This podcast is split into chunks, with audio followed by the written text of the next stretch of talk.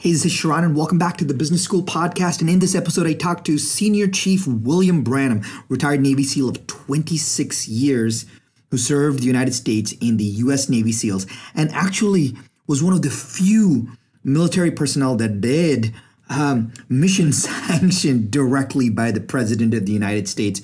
Insane individual. Will has taken his Navy SEAL experience and is now an amazing entrepreneur. And in this episode, we talk about how to do hard things, how to ask for help, and how to think like a Navy SEAL to get whatever you want in life. This is a super tactical and mind-expanding episode with my friend, William Branum. And it all starts right now.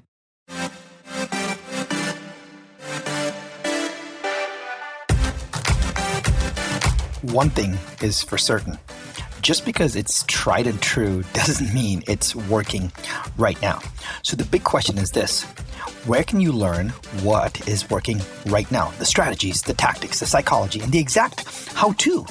How to grow your business, how to blow up your personal brand and supercharge your personal growth. That is the question, and this podcast will give you the answer. My name is Sharran Srivatsa, and welcome to Business School.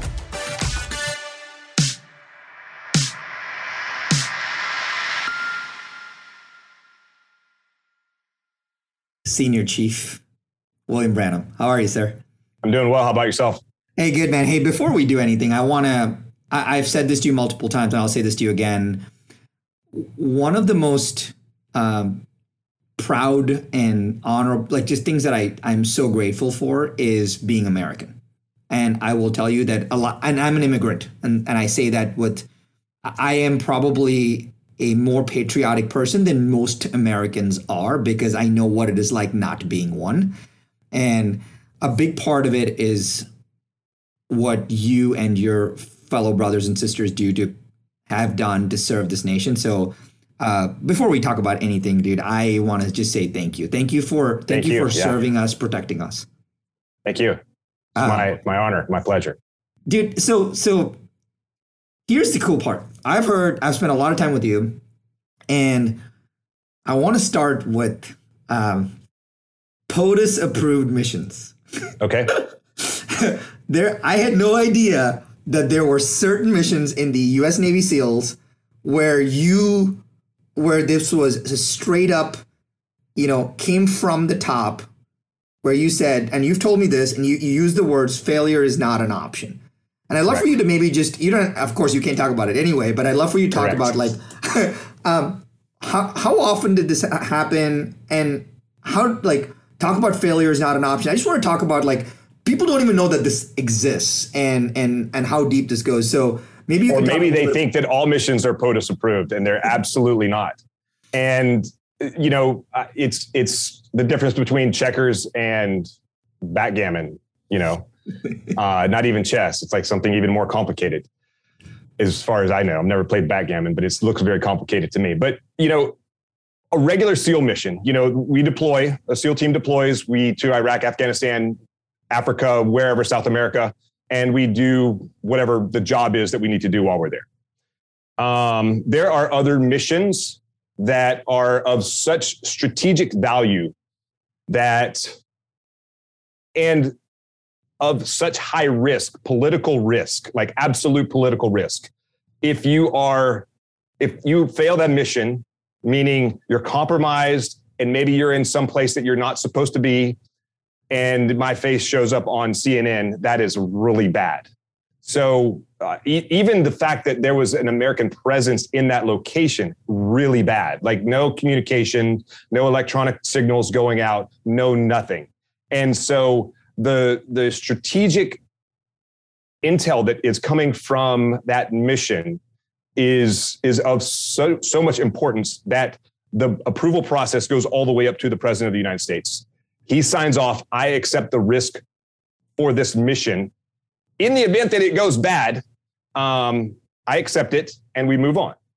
And so there are only a handful of things that happen. And I know of only two organizations that are doing those missions. Now, there's a lot of stuff that goes on, but I have been fortunate enough to be a part of some of these missions that, you know, do go up for that level of approval. Like they go through every person in the chain of command to the top, you know, in order to get that approval, you know, risk mitigation, all the way up. Like maybe we're building technology along the way to do this mission that we didn't even have before. Right. And so it's interesting. It's cool. It's very, you know, and the training. So that's just like the approval process, the training that goes into conducting that mission.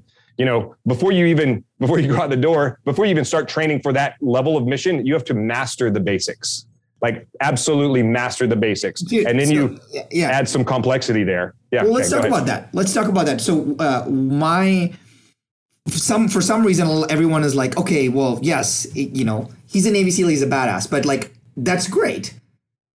But there is so much skill that goes into from the skill building, skill learning component. And you told me this the other day and you were like, hey, you know, if I want to, and you talked about maybe you can talk briefly about this. You talked about while you had like different cycles, right? And you would spend X amount of time doing different things and you'd say, hey, I'm going to paratrooper school, I'm going to sniper school, etc. And here's the interesting part. As children, when we grow up, we are in school, then we go to college or whatever, and maybe some higher education, and we're in school, and then we learn a bunch of stuff, and then we get thrown in the workforce.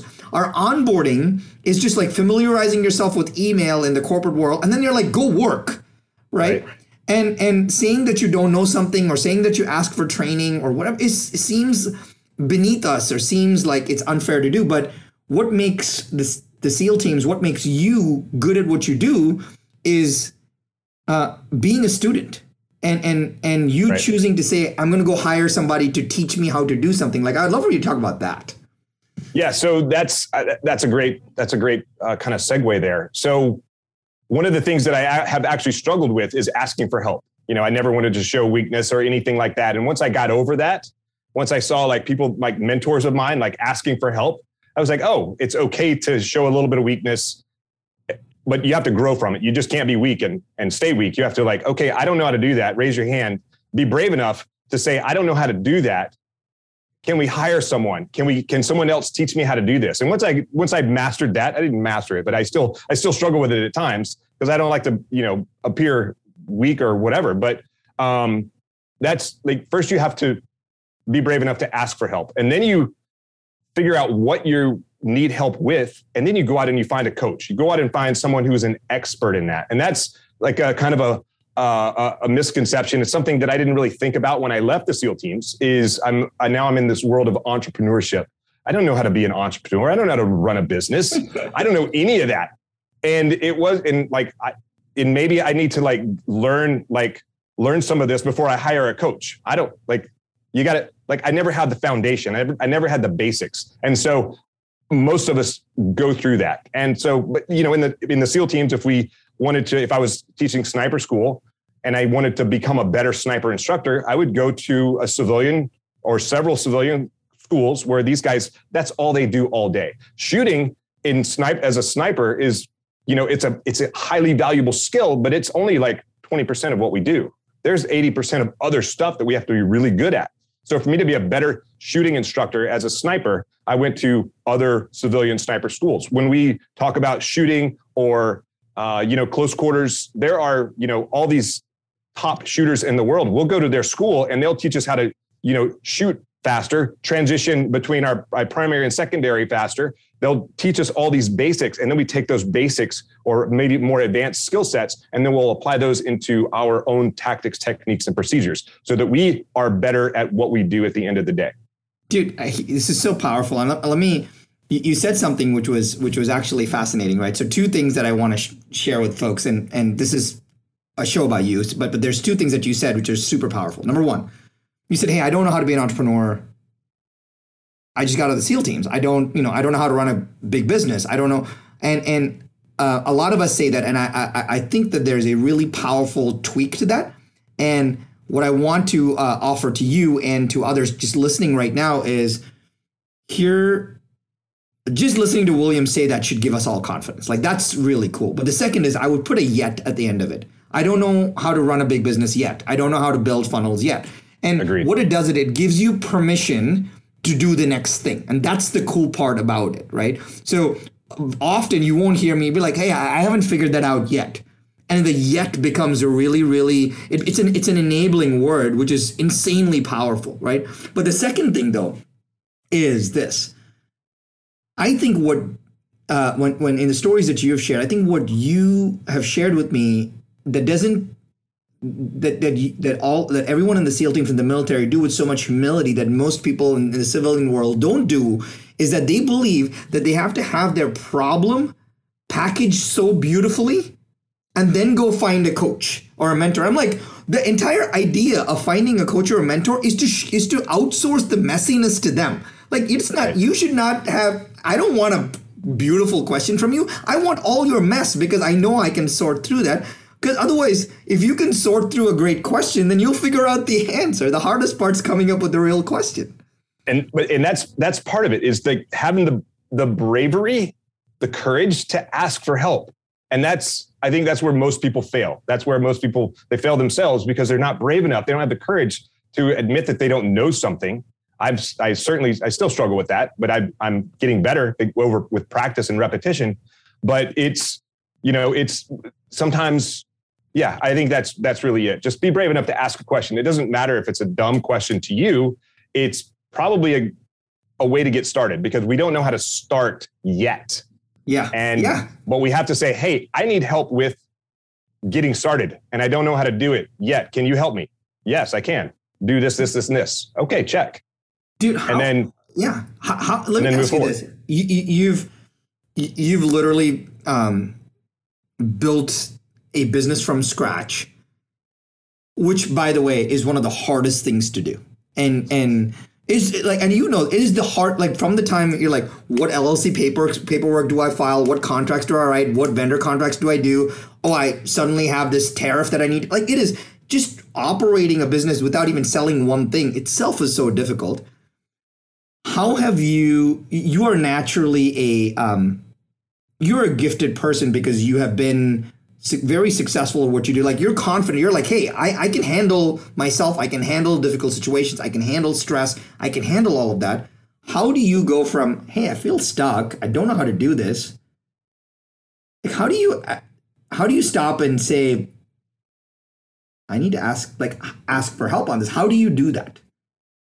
It's been a long journey. So from pretty early on, I advanced, ranks in the SEAL teams pretty quickly because I did a good enough job at my job. And so people continued to put me in leadership roles. I wasn't always prepared to be in those leadership roles. I wanted the role, but I knew that I didn't know a lot of things that I needed to do. And I remember being as a platoon chief where you are the senior enlisted guy of 22 other guys. And I have one officer above me, but really I'm the subject matter expert. In theory, I know everything about everything, all tactics, techniques, and procedures. I've done it. I've been there. I've done that. And when I took on that role as a platoon chief, there were skill sets that I did not know. I was never trained in them because of where I started in my career. And so I had to learn really right along with the guys that I was leading. And so I had to be very creative, but I admitted to myself and to some other people, trusted people, that I didn't know how to do this. So what I had to do is I had to be brave enough to admit that I don't know it, but I'm going to learn it, and I'm going to learn it faster and better than anyone else here because that's the pressure that I put on myself. That's the promise I made to myself. I'm going to know this better than anyone else. And I'm going to make sure that all of these guys that are looking to me for guidance are going to be able to do it than anyone else outside. So what I ended up doing for this was close quarters combat. And I had already deployed to Afghanistan. And I had done it in real life, but I'd never been through a formal block of training. And so here we were. I was the subject matter expert, and I'm like, okay, let's go figure it out. So I got with the training department as much as I could. And I went through blocks of training. I went through very basic crawl, walk, run scenarios with them until I learned it. I brought other guys in my leadership. I set up special training so that, you know, the guys that are above me and the guys who are kind of these key leaders below me, we're all learning it together again, because they changed some of the TTPs, the way that we're doing it. And then we were able to come back and we were able to give it to the rest of the guys. And then we, as a leadership, a group of leaders, were able to help bring the guys that had never done it before up to speed more quickly. But it was really based on my not knowing. I'm like, hey, let's get this together. Let's learn the newest, latest, and greatest right now together as a team. And without me admitting that I don't know how to do this, I was very eyes wide open, looking around and doing everything twice, working it all in my mind. And as I've matured, and it took a lot of maturity, I was able to admit that I don't know how to do this, do something, because I've been in charge of guys. I had a guy that was a doctor on the outside world. He decided he didn't want to be a doctor anymore. He wanted to become a Navy SEAL. So he was working for me as a junior guy. I had a guy that worked for NASA as an aeronautical engineer, a rocket scientist.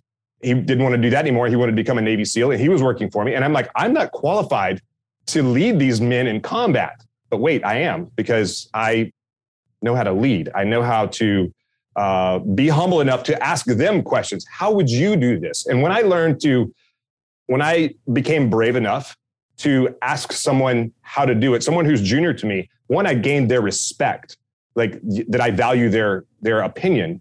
And two, I showed that I was a little bit vulnerable. I'm like, I don't know everything, but I'm going to learn it from you and you and you and you.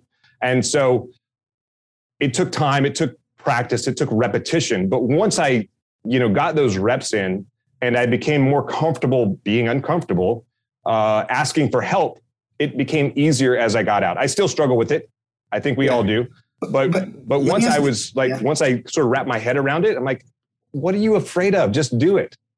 But here's the question for you. Do you believe that, all things being equal right now, do you believe that that you have to learn new skills and capabilities to run and grow your business? You know that, so do I, in different ways. But do you believe that you can learn almost anything? Yes, absolutely. Dude, and do you believe that you can find somebody that can teach you almost anything? Yeah, 100%. But I didn't always believe that I could learn everything. Some things just seem so unattainable. I'm like, how do you do that? Like, how that just, it doesn't seem possible. Yeah. But then I also have to do a little bit of introspection. I look at, my past. I'm like, I've learned and done things that I thought were impossible. So how is this next project different? This next thing different? So, but it took time, and it took, it took creating those small victories to really build the confidence in order to accept that I can learn anything. Yeah. I want to learn it? That's the question. And that's the I'll share this with you, and then I have a couple of questions on BUDs, because everybody wants to know about BUDs. And everyone, it's like this ethereal thing that no one believes, but they want to hear about over and over again, right? So my son Neil is 10, and all I care about, Will, is for him to feel like, hey, I'm stuck. Somebody or someone or something can help me get unstuck. I just want him, that's all I want him to believe. So a lot of times when he's stuck, the other day he was stuck with the Rubik's Cube thing. And he tried to watch a YouTube video and he figured it out, but he couldn't for some reason. And below the YouTube video, it had like, this guy was selling coaching, and he's like, Dad, I just need to learn this one algorithm. Can I talk? I'm like, how? And to me, I was like, that is the greatest thing that a son can ask for, saying he worked it all himself. He got stuck. He couldn't get anywhere. And he's like, this guy can help me. Can you buy me the half an hour of coaching? And literally, and it was like $50 or something like that. I PayPal'd this guy. He gets on Zoom with my son. In like 3 minutes, my son figures out this Rubik's Cube. And he was done. He was so happy. The next time he was like, oh, if I get stuck, instead of spending all that time watching these YouTube videos, I should have just called him and he would have shown it to me. And when someone asks me, right, how do you learn things? And I go, find the person as soon as possible, because the human it's not about the coaching, it's the human transfer of warmth, energy, and knowledge is the fastest possible transfer, right? Right. And it just, which is super, super cool. So It's interesting. So in the SEAL teams, we have, or really in the Navy, there's sort of a tradition of, you know, there's a senior guy that takes the new guy under his belt. We call him the Sea Daddy, and they sort of help show you the way, show you the ropes. And you know, our friend Ray was my Sea Daddy in my very first SEAL platoon. Like, he showed me like things that I needed to do that were not specifically tactical things, but they were like daily things, like how to do this, how to put the boats together, how to whatever, do, you know, de-water an engine that we just launched out of a submarine 30 feet below, or, you know, inflate, you know, doing, you know, different radio things with comms and things like that. But like, I didn't know how to do that. Like, they just, like, I showed up and they just took me under their wing. Okay, let's go. We're going to go do this. Okay, awesome. And I learned it. And then I was teaching the next guy and teaching the next guy. Yeah, the human knowledge transfer is amazing. So I want to, you've told me the story before, but I think it's, everyone thinks that you were just born and you just show up at BUDs. Like, you just show up, you just show up at training, right? But when you joined the Navy, you wanted to be a Navy SEAL, and that was the motivation, but it didn't happen right away for you, right? Correct. And so where was your like first assignment? So I joined the Navy. I went to boot camp. I took the SEAL screening test and I failed it. I really didn't fail it. I just quit on the push-ups. I was like, oh, I don't know if I can do all the push-ups that they need me to do. And so that set me back a little bit, but I made some other tactical decisions that landed me on a ship in Yokosuka, Japan. And because of those tactical decisions, I still almost didn't get to go to BUDS. And so I had to spend 2 years on this ship because of the school that I chose to go to, because I thought I would go to the school, I'd get in better shape, then I would go to SEAL training. And that was not the case. The case was, even if I failed out of that school, I still was going to go to that ship in Yokosuka, Japan, because that's how the Navy works. And then when it was time for me to transfer to my next duty station, I called the guy that does the transfer of orders. And he said, yeah, that's great. You want to be a Navy SEAL? Not today, my friend. You're too critical to the Navy. And I was like, but your re-enlistment bonus is nothing. And then to be a SEAL, it's like $20,000, which is still not that much money today. But they were given like $5,000 to re-enlist. I'm like, that doesn't compute in my brain logic. And so I'm not going to stay doing this Navy job that I didn't really sign up to do. I signed up to become a Navy SEAL. And so the Chief of Naval Operations, who's the most senior guy in the Navy, the only people who are senior to him is the Secretary of Defense and the President of the United States, came to my little ship in Yokosuka, Japan. And he had CNO's call. And he's like, does anyone have any questions? As I raised my hand, I was like, hey, I joined the Navy to be a SEAL. I think I deserve a chance to go. My detailer won't let me go. And I didn't really understand the gravity of really who I was talking to. There was just someone who could maybe help me get there. And he turns to my commanding officer and he said, is he a good guy? And he was like, yeah, he was the sailor of the quarter, which is like employee of the month, this quarter. And so he turns back to me. He's like, check, you'll be in the first class after your PRD, which is planned rotational date. And then 6 weeks later, I'm off to California.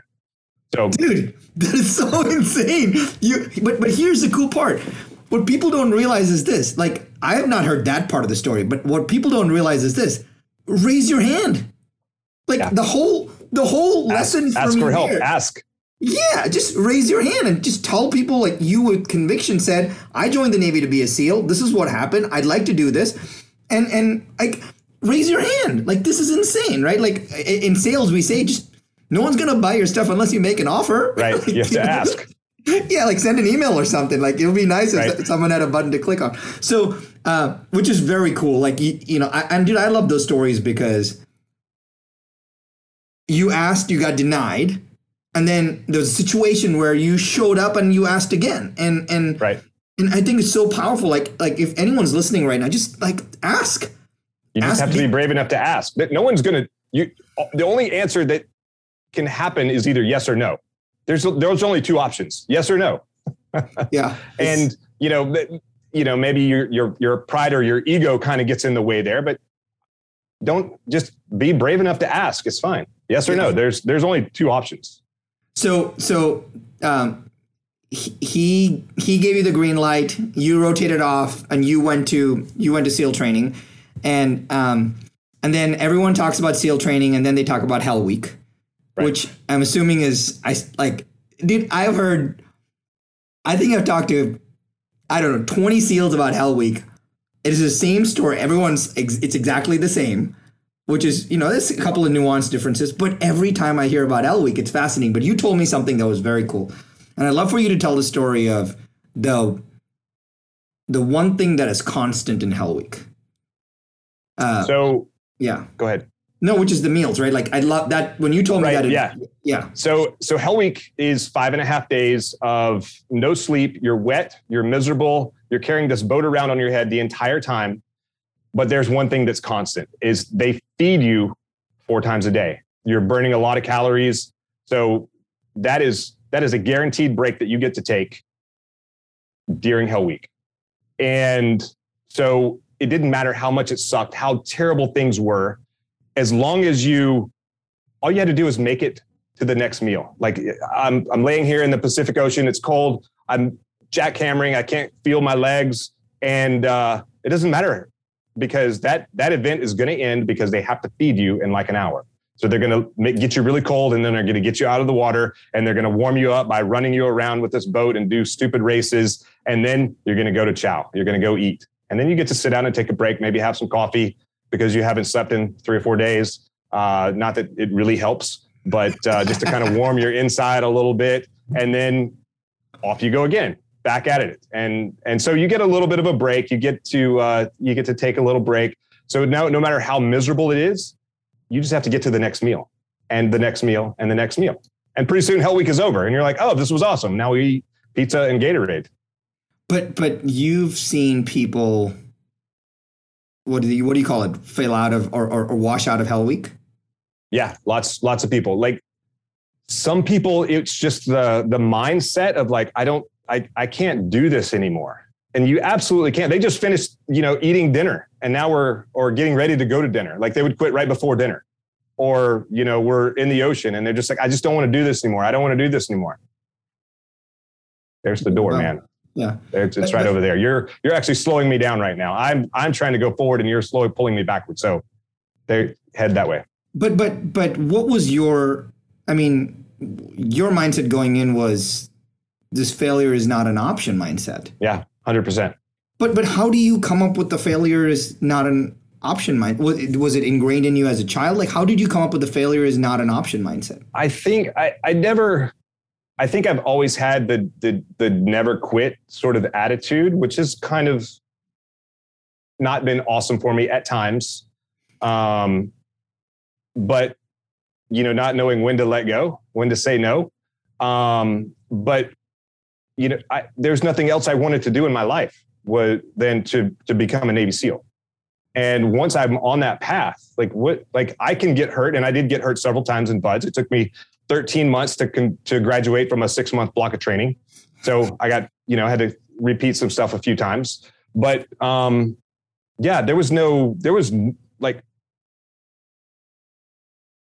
was never even a thought in my mind. Now there were always these sort of micro quits that we kind of do sometimes where we kind of feel sorry for ourselves. Oh, my legs hurt. My lungs are on fire. Oh, I'm going to throw up because I've been working so hard and breathing so hard. And I'm like, maybe I should slow down. Don't slow down. Just keep going. You'll work through that pain in a minute and you'll be fine. But I didn't learn those kind of physical challenging lessons until I was there and I was experiencing it. And that was kind of the purpose of BUDs. It's just a selection process. Do you have the grit to keep going when it really, really sucks? Because I can tell you without a doubt that I've been in scenarios in the real world where BUDs was super easy. BUDs was a cakewalk. Yeah. And because you always know that like this event is going to end. In the real world, when things were going not great, you never know when that's going to end. And, you might go out for a 3-hour mission and you're still out in the field 3 weeks later working things out. And that's not awesome. Dude, but not knowing when it's going to end. Well, so here's something that you and I have not often talked about. And I think that a lot of people have, they want the guarantee of success before they say yes to something. There is no guarantee. Right. Like In anything, it doesn't matter what you do. There's no guarantee. Well, because again, that's the conversation a lot of times, right? Which is, hey, I want to run Facebook ads, and you tell your Facebook ads guy, well, if you can't get me 17%, 17x ROI, I'm not doing this. And the guy is like, I have no idea if this is gonna work. When you and I were hiring your team member, like when you hired the team member, you're like, I have no idea if this is gonna. You may have to let that person go tomorrow. I have no idea. Right. But a lot of things that we do is we expect. And I want to ask you this question: like, we expect six-pack abs. Like, people are just dreaming about six-pack abs. And they say, well, if you can guarantee me six-pack abs, then I will do intermittent fasting. Then I will do P90X. Then I will do CrossFit. And then I still won't do it because that guarantee is not a good enough guarantee. There are no guarantees. But you know what is guaranteed? You won't get it if you don't do the work. If you don't put in the effort and do the work and start down the path. Like, you have to start with day one before you can end with six-pack abs on day 180 or whatever it is. You have to start.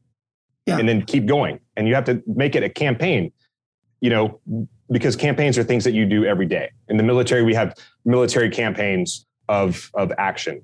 If you make whatever that thing is that you want to do, you build a plan and you create, these small victories. Like, I'm going to get to here and I have a plan of how I'm going to attack it. And then you get to there, and maybe you have to keep going. Maybe you didn't get the result that you wanted after 180 days. Maybe you have to go another 180 days or whatever the number is to get there. But you definitely, the guarantee is if you don't start, you will never get there.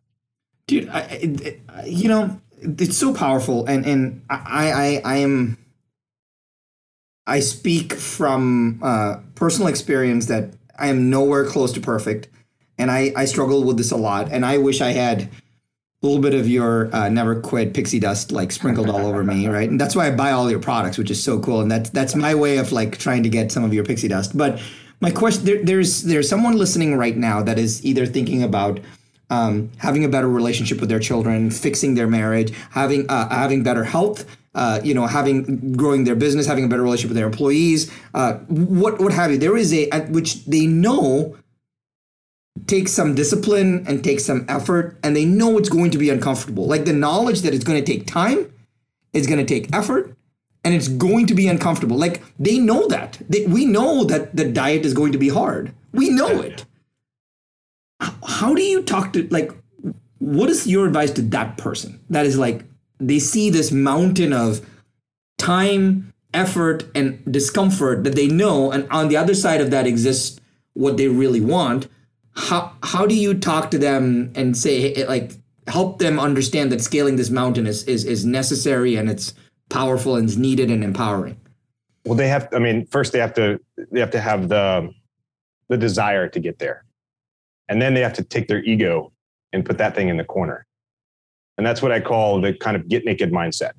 It's where you take your ego, you set it to the side, and you kind of come back to like the real you without all this other noise and judgment and anything else. When we go into combat, we put our armor on and we go into harm's way, and we come back and we take it off. In life, we just kind of wear our ego around all the time. We almost never take it off. And that's sort of this get naked mindset. When you're able to like mentally take that ego off and say, I'm going to do this, and I'm not going to use all of these excuses to get there. And so I came up with an acronym to kind of help out with that, which is NAKED. It stands for never quit, accept failure, kill mediocrity, expose your fears, and do the work. And and if you want to learn more about that, you can go to 5 Seal Secrets, the number 5 Seal SEAL secrets.com, 5 Seal Secrets.com, and download a PDF where I kind of break it all down for you.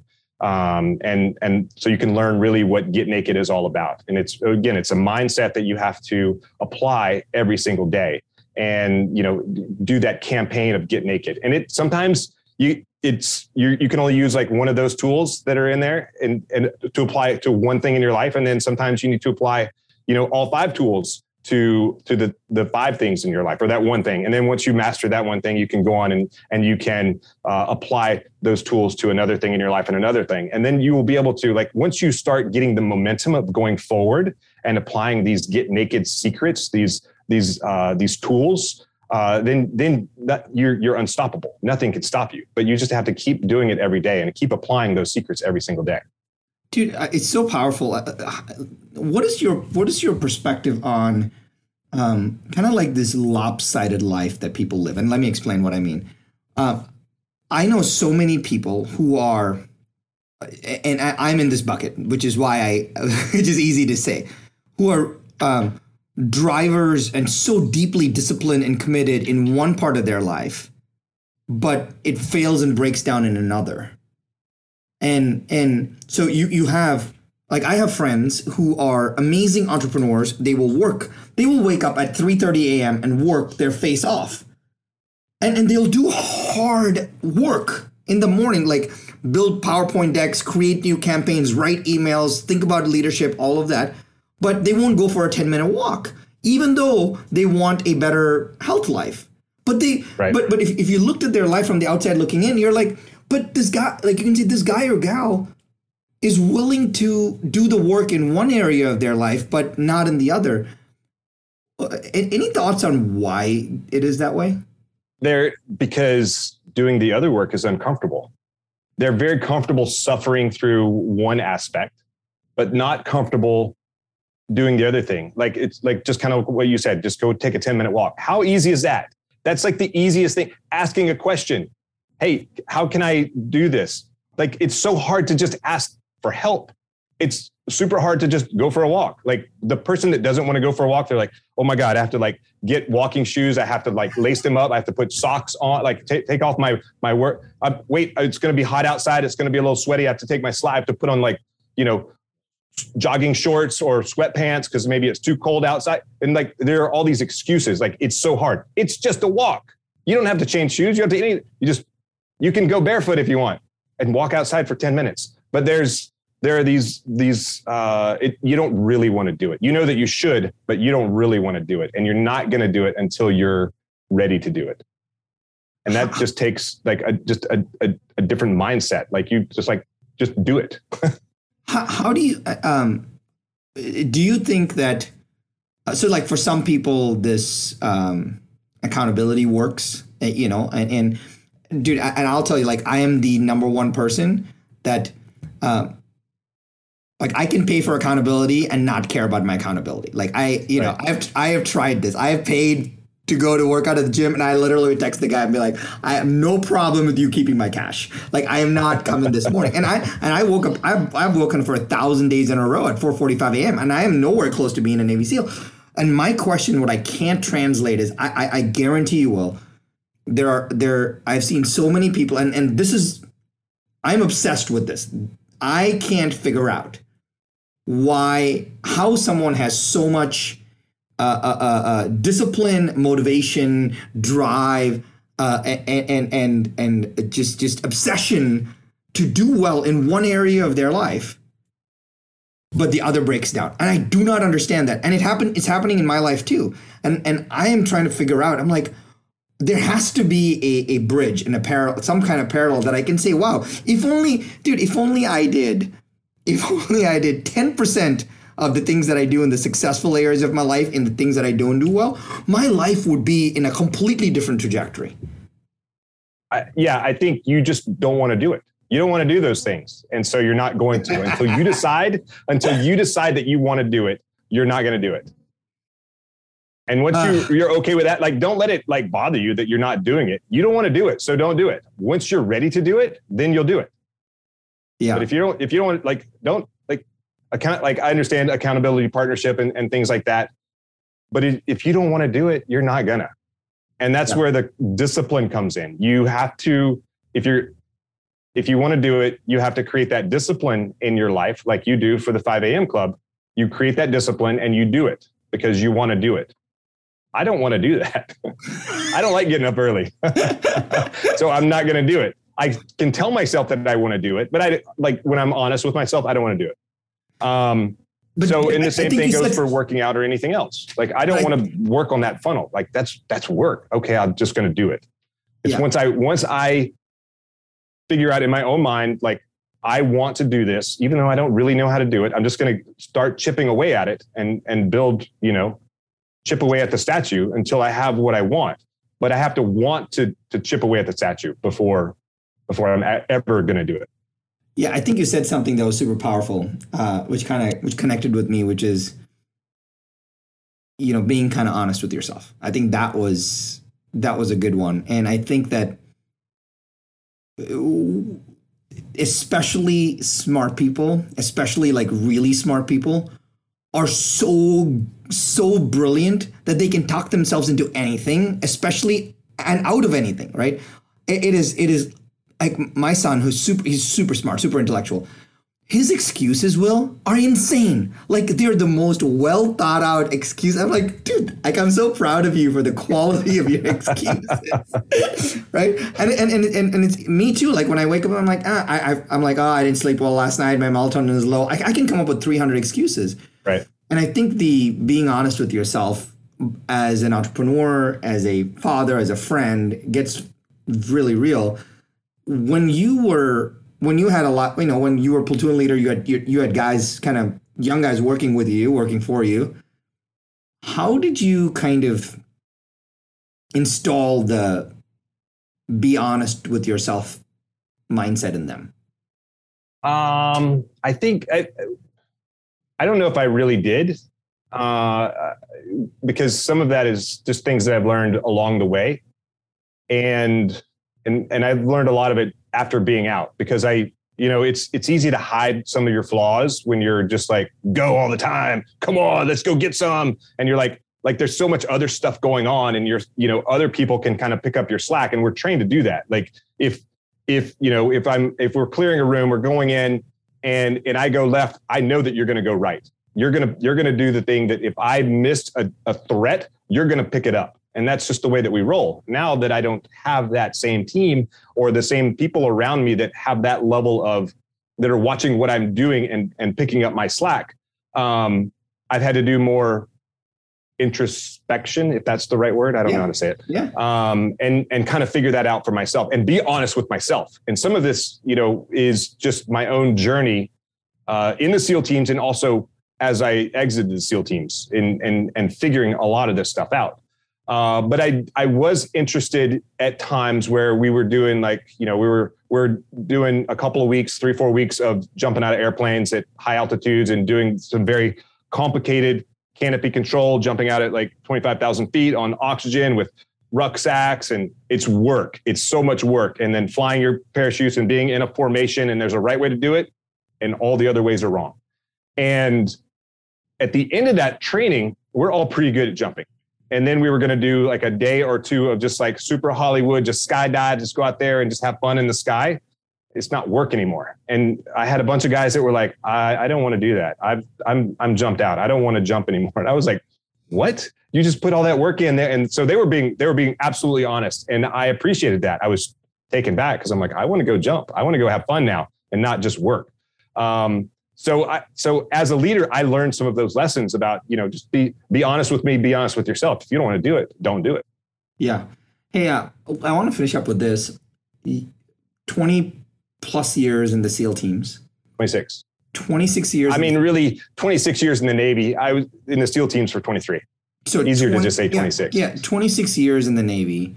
You've seen and learned multiple lifetimes worth of stuff with the amount of stress that was put on you and your teams.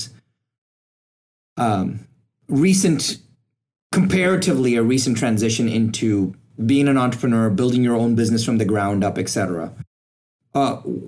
Leave us with some thoughts on kind of in the last couple of years, what have been the transitional learnings been for you on from the SEAL teams to the business world? I think, well, first of all, let me just talk about transition really quickly. In the SEAL teams, we practice transitions. And what I mean by that is when we go to do an operation, when we go, go find someone in their house or go do something, there are these transition points in the mission where things can go really sideways. So those transition points are, you're taking Humvees into an area. You get out of the Humvee, that's a transition point, and now you're patrolling to the target, so they don't hear you coming in vehicles. And then when you you do the actions on the objective, you take care of business on the target. The transition from the building back to the Humvees, that's a transition. And those are the times where things can go really, really bad. Those are also times when we tend to be a little more lackadaisical in our, a little more complacent in our decision-making and kind of the things that are going on. So what we end up doing, and those are things when things just go sideways, even if nothing bad happens. Like, how did we lose someone? Like, that's not possible. So we were all right there and now they're not in the vehicle. Like, they didn't even know where the vehicle was. They went through the wrong vehicle. So what we end up doing is we will do a dirt dive. We call it a dirt dive or rock drill, something like that, and practice the transitions we don't need to practice the action zone. We don't need to practice the breach, the going into the house, things like that. We need to practice, like, get in the vehicle and know where your seat is, like the basics, coming back to the basics. Okay, drive the vehicles from there to here. Okay, drive. Okay, now practice the comms over the radio. Yeah, check. Okay, get out. Everyone gets out. And we get in the order that we're going to patrol to the target. And then we say, okay, actions on the objective done. Vehicles, move to your positions. Check. Now, and everyone's just standing around waiting for that to happen. And then, okay, we're going to extract. Vehicles, go to your position. Everyone, the vehicles go to their position-ish. And then, okay, load the vehicles. And we still have guys go to the wrong vehicle. It seems so simple, but that's why we do those transitions. So that we practice it while it's easy before it's like dark, you're on night vision, you can't talk. Maybe someone starts shooting at you, bombs, like there's no stress right now. This is the time where it should be easy. So let's practice it while it's easy. And then once it gets hard, like we're doing it for real, you already have a familiarization of where you need to go and what you need to do when it needs to happen. Now, dude, I said all that and I completely forgot your question. No. I think that was like an awesome transition to the transition. It was the practice it while it's easy is it's so good, right? It's so good. Because I talk a lot of times about, hey, let's pre-make all the decisions. Let's front load the effort. And I'm like, hey, when these three, I'm going to send out a sales email. And when a response comes back, this is how I'm going to handle it. Like it's not like I'm going to, when I get a sale or when I get a support request, I'll figure out what it is. No, I know that these three things could possibly break. Let me just handle that right now in FAQ or in scripting for the team to handle. And the smallest of things changes so much when you say practice it when it's easy. It's the details, those small details that seem insignificant, which are the things that can completely like be mission failure at the end of the day. So leave us with this, right? So my big question was, in this transition to being an entrepreneur now, kind of over the last couple of years, one or two of your biggest learnings or insights that you have felt or experienced that you probably did not know before? Let's see. That's a good question. I think lessons that I would apply that I've learned in the SEAL teams is, make bold adjustments. If you're just kind of like making small micro adjustments and things aren't really changing for you, make bold adjustments. And I say that, really based on when I was a sniper instructor and I was really the guy that was in the SEAL platoon as a sniper. I was the guy that was really in charge of helping guys get their gun sighted in more quickly. And it's, kind of a misnomer that SEALs know how to do that right away. They don't, they still have to learn it. And, some guys that are more worried about like blowing things up than shooting, they're like making these tiny adjustments and they're not watching the bullet get to the bullseye. And so I'll just come over and I'll make giant adjustments on their sights. And then it moves the round impact across the paper and then much closer to the bullseye. And then they can kind of dial it in from there. But sometimes you just have to make bold adjustments in your life. If those micro things aren't moving anything in your life, do something bold, do the opposite of what you think should happen. And I think that's one of the lessons that I've learned on the outside also of doing something bold. And, really when I came out with like Get Naked, people are like, oh, that's a little bit risque. Like, yeah, I know it is. It's bold and it's in your face and it's about being raw and real. And so that was kind of one of those make bold adjustments. Like Naked Warrior, that's kind of cool. Get naked. What? So yeah. Yeah, I think that's a valuable lesson that I took from the SEAL teams and have applied in my business. Yeah, so good, man. So you have, for folks, we'll link up all this stuff, but Naked Warrior Recovery is one of your companies right now, which is awesome. I love your product. So everyone should go check it out, which is very cool. You are being invited around the world to be a keynote speaker and share your experiences of leadership, being in the SEAL teams, and just, you know, how you build, train, grow organizations, which is very cool. But then on the most fundamental level, everyone has a chance to learn the SEAL secret. So I'd love for you to maybe give out your PDF link one more time so people can really benefit from that. PDF link is 5 sealsecrets.com, 5sealsecrets.com. And I'll give you the secret to that is naked, NAKED, 5. There's 5 letters in naked. So NAKED, 5sealsecrets.com, 5 sealsecrets.com. Dude, so good. Hey, man, I appreciate you. Spending time with you is always a treat. And thank you, sir. Thank you for your service. You are awesome. And you are an inspiration to so many people, including me. And I appreciate you very much. Thank you so much. Thank you very much.